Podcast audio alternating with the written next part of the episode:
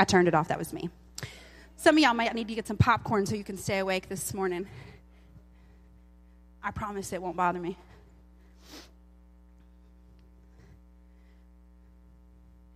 How many of y'all have a favorite Christmas movie you watch every year? Yes. Christmas Vacation. Anybody watch that every year? Yes, my husband, we watch that every year. Elf. It's a Wonderful Life. Anybody like the classic Christmas movies? Yeah. Christmas Carol. Yeah. Some Scrooge. Some good ones. Well, a classic one is The Grinch. Um, my favorite just story to tell about The Grinch is that when Eden Smith was tiny, like Cindy Lou Who size, she loved the, the Jim Carrey version of The Grinch. You know, the one where he's creepy and his teeth are gross and all kinds of stuff. And her little bitty three year old self loved that movie. But her good friend Jack did not. But she always wanted to watch it, but he didn't. But guess who won? She did. And he didn't like it because it was scary. He didn't like the scary Grinch, but Eden loved that ugly Grinch. And I don't know why. I was just, yeah, I don't know why she did. But the Grinch is kind of a classic, right? Kind of a classic. And today, uh, for Christmas at the movies, we're going to start with The Grinch. And we're going to show a couple little clips. And I didn't go for the Jim Carrey version, I went for the cartoon version of The Grinch. Um, I want to show you this first clip, and let's let's just kind of be reminded of a good Christmas classic here. Let's see if we can watch that first clip.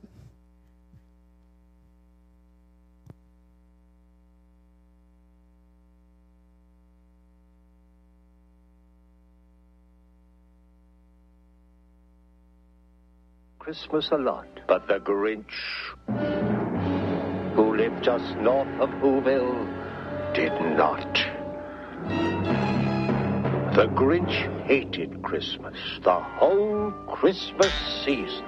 Now, please don't ask why. No one quite knows the reason. It could be, perhaps, that his shoes were too tight. It could be his head wasn't screwed on just right. But I think that the most likely reason of all may have been that his heart was two sizes too small. But whatever the reason, his heart or his shoes, he stood there on Christmas Eve, hating the Who's. Staring down from his cave with a sour, grinchy frown at the warm, lighted windows below in their town.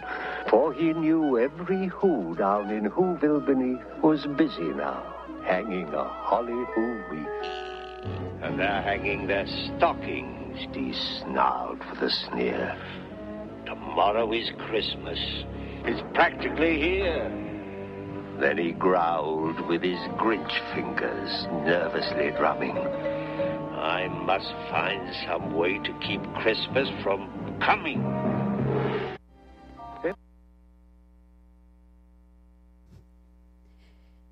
He sneaks into their homes after this and he steals all of the presents. He doesn't just steal the presents, he steals the food. And if you're a grown up, you know that's really the saddest part is he steals all the food, right?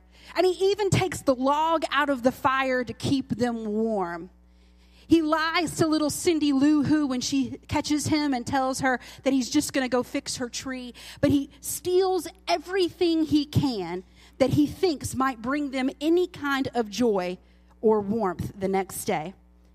And then he goes back up to his hill and he waits to hear the sound of their grief. He waits to hear the wailing and the crying and the sadness, but it doesn't quite go as planned.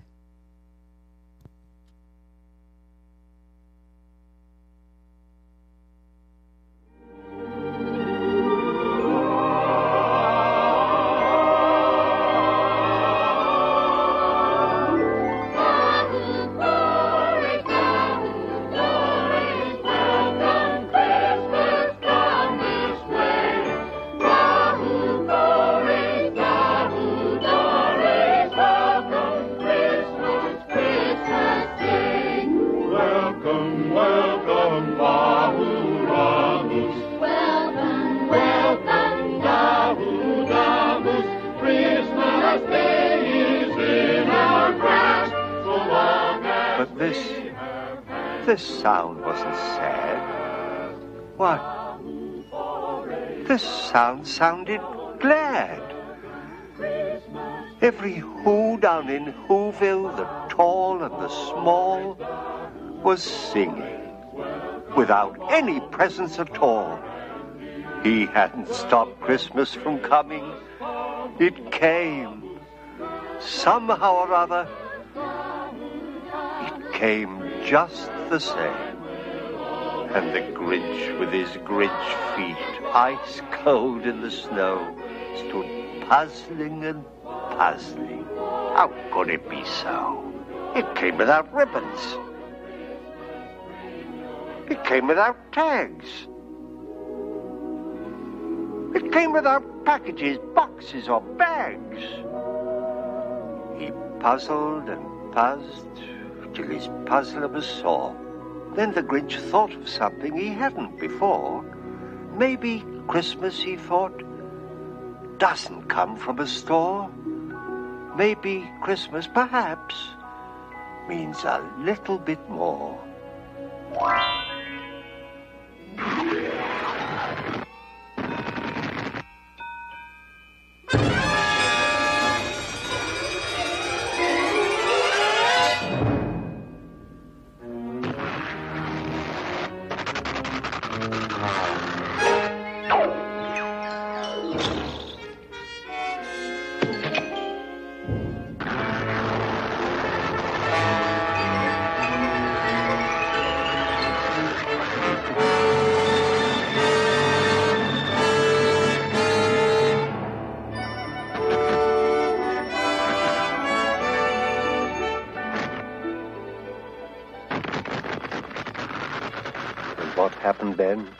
Well, in Whoville, they say that the Grinch's small heart grew three sizes that day.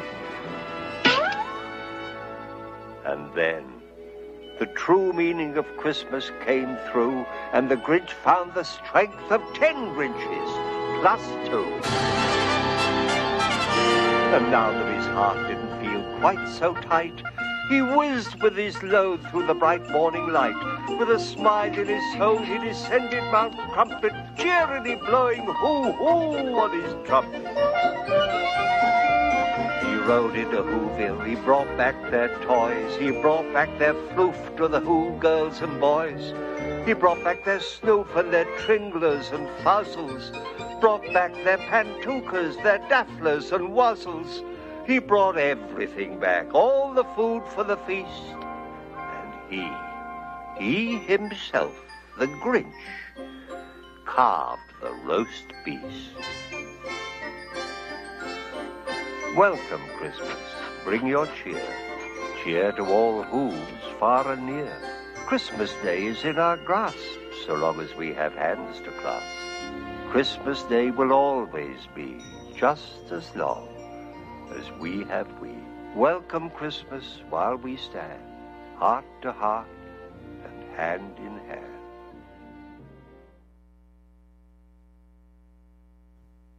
Did some of y'all flash back to your Christmas pajamas as little kids watching that movie? You know, I love this little story, and at the end, he saves the sleigh and he brings down their gifts. And what always, as I got to be a grown up, really, really bamboozled me um, was that they didn't arrest him. Right? Like, that's like the, whole thing. They just welcomed him in and gave him food, the food that he had stolen. They, they served it to him. Quite a special moment. And you know, listen, there's a noble lesson in this story that Christmas is about more than things, but there's actually more to it. There's the redemption of the Grinch. When the real Christmas comes, despite all his effort to thwart it, his ears and his eyes see and his heart grows times three. You might be a bit of a Grinch today and maybe your shoes are too tight and i'm going to be honest with you this one is too tight. Not not both of them just the right one is too tight. Today your shoes might be too tight. Maybe you're feeling a little judgmental of this who or that. But you know we never really knew what caused the grinch's heart to be two sizes too small. And let's be honest the who's weren't that great either. They never are but Christmas has a way of reminding us that there's something more, there's something for our heart down deep in our core. And yes, I'm going to rhyme more than once in this story because I've read Dr. Seuss over and over in preparation. But today I want to walk us through a little bit of a moment from the Christmas story as we see it. And let's be real, there's a part of us that connects and understands the Grinch, maybe in a way we don't want to admit. But I want to walk us through the story of Christ's birth. And I want to start in Luke chapter 1, verses 5 through 7. Here we meet some important people to the story. In the time of Herod the king of Judea, there was a priest named Zachariah who belonged to the priestly division of Abijah, and his wife Elizabeth, who was also a descendant of Aaron. Both of them were righteous in the sight of God. But observing the Lord's commands and decrees blamelessly, but they were childless because Elizabeth was not able to conceive a child and they were very old. Do you catch that part where it says, hey, they're blameless, but they're not blessed? Gosh, that must have been hard. It said that they literally obeyed and did everything the way they were supposed to. Zechariah had devoted his life to the temple and serving the people of God and serving God, and yet they were not blessed. I have to know that that had to be difficult for them. And let's be honest, I'm sure none of us in here could say that we are blameless and that we've followed every every rule as we should. But I know that we probably all have felt like maybe we received more than our fair share of hardships. And then a little further down in Luke chapter 1, verse 11, and I may not read through all of these, Kaylee, I may just summarize them some. At this point, Zechariah is at work. He's at the temple, and he is going into the throne room, going into the presence of God on behalf of the people. He's at work. And while he's at work, an angel of the Lord appears to him and tells him that he is going to have a child. And Zechariah can't quite believe it, and he voices a little bit of unsurety. And the angel of the Lord says, basically, since you're unsure about things, your mouth is going to be closed. It's going to happen, but you're not going to be able to talk about it. Man, He's at work and that angel shows up and then he gives him the best news, but Zechariah can't even share it. I mean, when you have good news, don't you want to tell somebody? Don't you just want to tell somebody? And Zechariah can't even tell anyone. And we find out later that Elizabeth actually kept it a secret for a very long time herself. But the Lord tells him that from this old couple who are barren of hope, they kept doing what they were supposed to do, but Zechariah's own words confirm to us that he was barren of hope. He was going through the motions. He was doing what God had told him to do. But an angel of the Lord shows up and says, You will have a child. And he's like, Are you sure though? Because I'm old. So even though he was going through all of the motions, he was still barren of hope. Being barren of a child had made him barren of hope. But the Lord says, I'm going to give you a child, and that child will turn the hearts of the children back to their parents. That child will announce and prepare the way of the Lord. That's the promise that Zechariah gets. And Elizabeth receives the awareness that she is carrying a child and she keeps it secret to herself. And then we flash over to Mary in Luke chapter 1, verses 29 through 33. Mary was greatly troubled by what the words of the angel and wondered what kind of greeting this might be. But the angel said to her, Do not be afraid, Mary. You have found favor with God. You will conceive and give birth to a son, and you are to call him Jesus. He will be great and will be called the Son of the Most High. The Lord God will give him the throne of the father David, and he will reign over Jacob's descendants forever. His kingdom will never end. And what's the first thing Mary does? She's got to run tell Elizabeth. Do y'all know who your Elizabeth is? Something good happens, maybe something crazy happens, weird happens. You know your person you're going to call? Mary went running to her cousin Elizabeth's house. And a few verses later, in verse 39, we see at the time Mary got ready and hurried to the town in the hill country of Judea, where she entered Zechariah's home and greeted Elizabeth. When Elizabeth heard Mary's greeting, the baby leaped in her womb, and Elizabeth was filled with the Holy Spirit. In a loud voice, she exclaimed, Blessed are you among women, and blessed is the child you will bear. But why am I so favored that the mother of my Lord should come to meet me? As soon as the sound of your greeting, re- greeting reached my ears, the baby in my womb leapt for joy. Blessed is she who has believed that the Lord would fulfill his promises to her. You know, for a time, the hope and joy of the entire world was kept secret inside two women. And I kind of just love that. The whole hope of the world was tucked away and hidden within the safety of two women. And together they shared their hopes and their fears. Oh, how fearful Mary must have been. It was not an easy time for women. How fearful she must have been both of them in over their heads. Elizabeth was old, and here she knew. You know, her friends and family have had babies. She knows what's about to happen and the work that's going to go into it. She can't even imagine two women in over their heads carrying the hope and future of the world within them. But the Holy Spirit was there. And from the beginning, John announces the arrival of Jesus before he even arrives himself. He announced the arrival of Jesus. And then John the Baptist is born, and Zechariah finally gets to talk.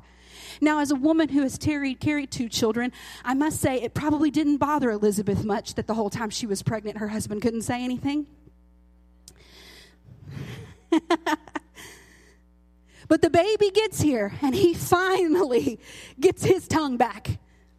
And this is what he says in chapter 1 of Luke, verse 76 through 80. And you, my child, will be called a prophet of the Most High.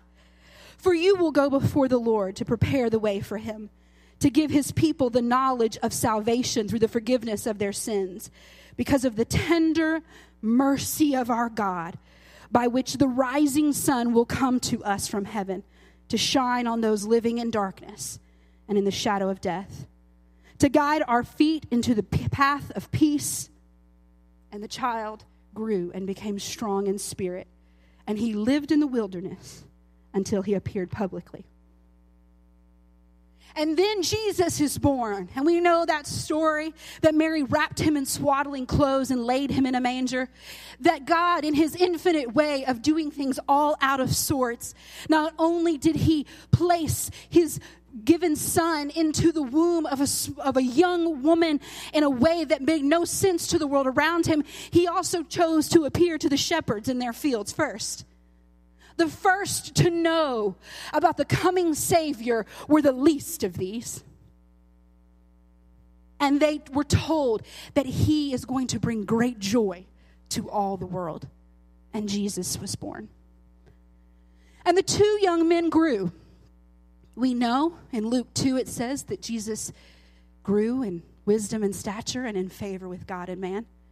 And Zechariah it tells us that this child grew and then when they were older, in Luke chapter 2, we see a significant moment in their life stories. That is a great reminder for today.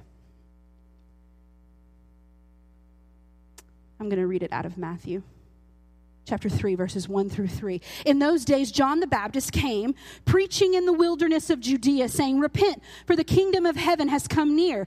This is he who has spoken of through the prophet Isaiah, a voice of one calling in the wilderness, Prepare the way of the Lord, make straight paths for him. In verse 11, he says, I baptize with water for repentance, but after me comes one who is more powerful than I, whose sandals I am not worthy to carry. He will baptize you with the Holy Spirit and fire. And then in verse 13, it says, And Jesus came from Galilee to the Jordan to be baptized by John. But John tried to deter him, saying, I need to be baptized by you, and do you come to me? Jesus replied, Let it be so now. It is proper for us to be to do this to fulfill righteousness. Then John consented. And as soon as Jesus was baptized, he went up out of the water, and at that moment heaven was opened, and he saw the Spirit of God descending like a dove and alighting on him.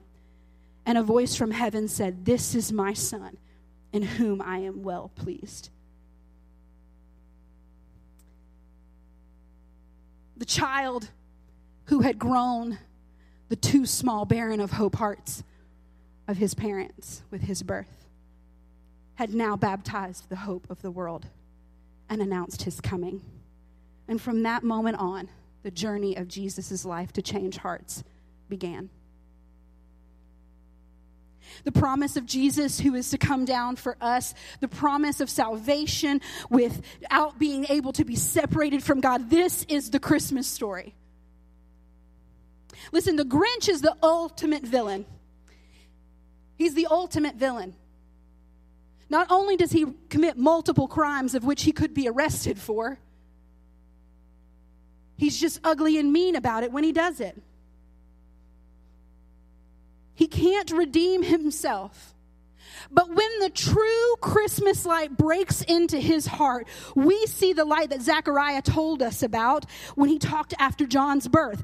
That light that says, Because of the tender mercy of our God, by with which the rising sun will come to us from heaven to shine on those of us living in darkness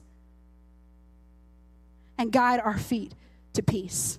That's the light of Christmas. And I know it's just the story of the Grinch, but let's be honest. Christmas music is not what's bringing the light to the Grinch's eyes. Not that song, anyway. It was not the fact that they went on about their day. There was something different. When the light of Christmas broke into his heart, everything changed. Zachariah and Elizabeth barren of hope, but when the light came to them, it was a light that would prepare the way of the Lord. Mary, in all of her fear, can you imagine the fear that she must have felt? But yet, when those shepherds begin to come and, and show up at her door, it says that she pondered those things in her heart. She knew that she had carried the hope of the world. That's the Christmas story. That's what redeems the Grinch. And let's be honest, that's what redeems us. Now, listen, if you're getting baptized today, or if your child is getting baptized today, if you want to grab them or begin to get ready,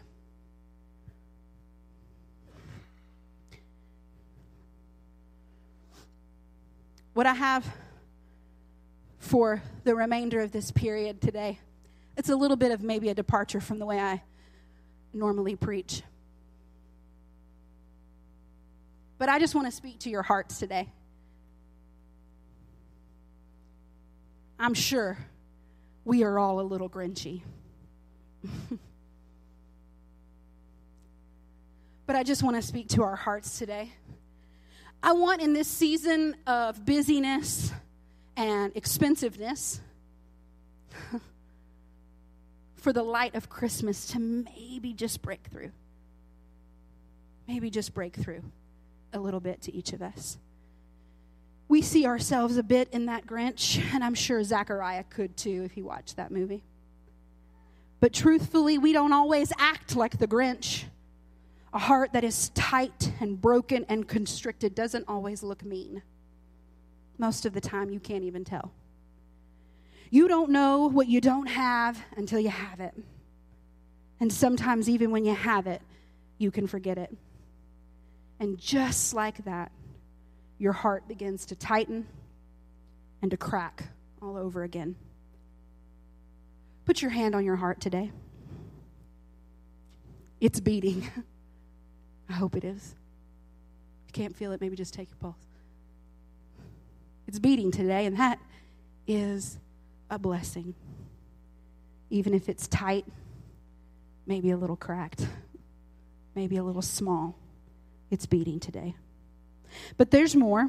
There's hope and joy and peace and love galore. Maybe you felt it more long before, and maybe you've never let it in the door. But today is your day the Christmas story makes a way for the broken and the tired and lost. Jesus paid the ultimate cost. John declared his coming, and now we declare his return. But while we wait, we are never alone, for he left his spirit in us, our home. So feel that today, the beating of your blessed to beat heart. It's growing, and you're glowing.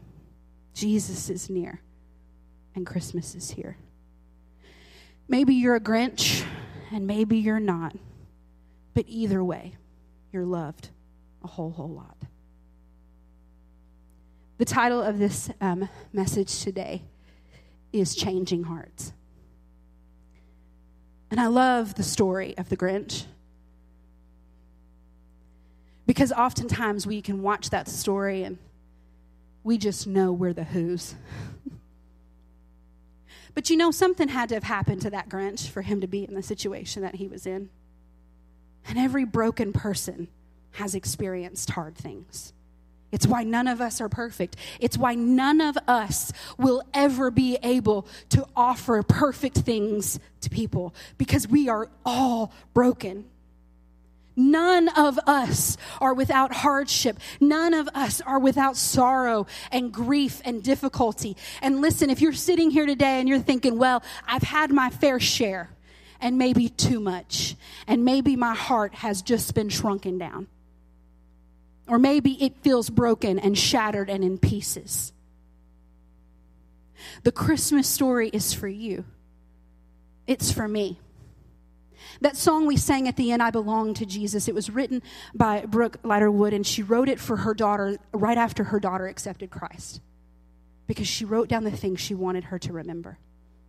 She wanted her to remember that her name would always be on the palm of Jesus' hand.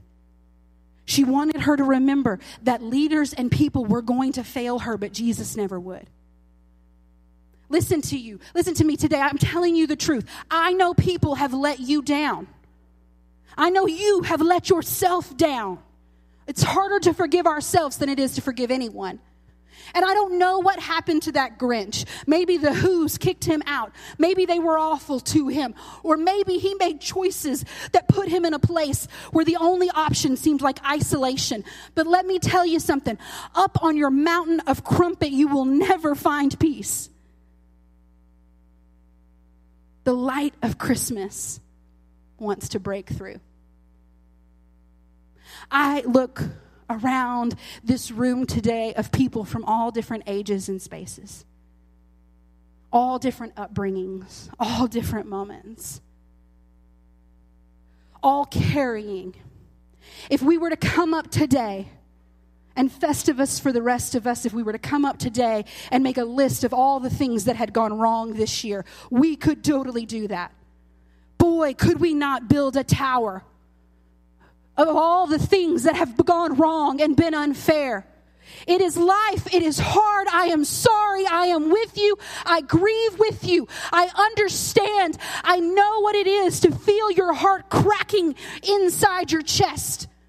I know what it is to feel raw. And I know that you do too. But today, here's what I want to tell you no mountain of gifts, no mountain of things, no perfect meals or perfect moments or cultivated things will ever really truly bring Christmas to you. It is only when you let the light of Jesus Christ come in that it truly happens. Today, we get to baptize a great group of young people. Young people who I know have gone through hard things already, even at their young age. And yet, that today, they are acknowledging that the light broke through for them and they welcomed Jesus in. The light broke through and welcomed them in. And today, listen, we're all sitting here with lots of different things. But when I was going back and looking through this story, at the very beginning it says the Grinch's heart was two sizes too small. That means two sizes beyond where it should have been. But when the light of Christmas comes in, does his heart grow two times? No. How much does it grow? Three. Because the truth of the matter is, we serve an exceedingly and abundantly God. We serve an above and beyond God. Today, you sit next to blessings. You are sitting next to promises and answered prayers. Today, we are baptizing legacies of families. We are baptizing fourth and fifth generations of people walking in faith. We are baptizing first and second generations of faith who are walking in newness. These children represent the faithfulness and promise of God. And listen, if you're sitting here today with burdens on your life and hard things today, if you came in here with eyes of red, determined that you were not going to be moved by anything today, I promise you, when these men and I begin to come up here and we begin to baptize children who have made a decision to follow Jesus Christ with their life, it'll move you. Get ready. Your heart's about to go and it's about to grow three times too big. Because let me tell you the truth, when you acknowledge and recognize the hand of God on your life, even if you're in the middle of hardship, guess what? You're in the middle, not the end. You have not been taken out. You have not been destroyed. Your family is not lost. Things are not beyond repair. The Christmas light of Jesus the hope that was kept inside the womb of a barren woman and a young girl. They have been brought forth, and there is joy, and there is hope, and there is peace, and there is love for each and every one of you today. And so, today, we get to baptize these children, these young people. Is Mr. Eric here? We get to baptize these young people today. And for those of us who are sitting here and watching, I want us to take a moment to reflect on that beating heart.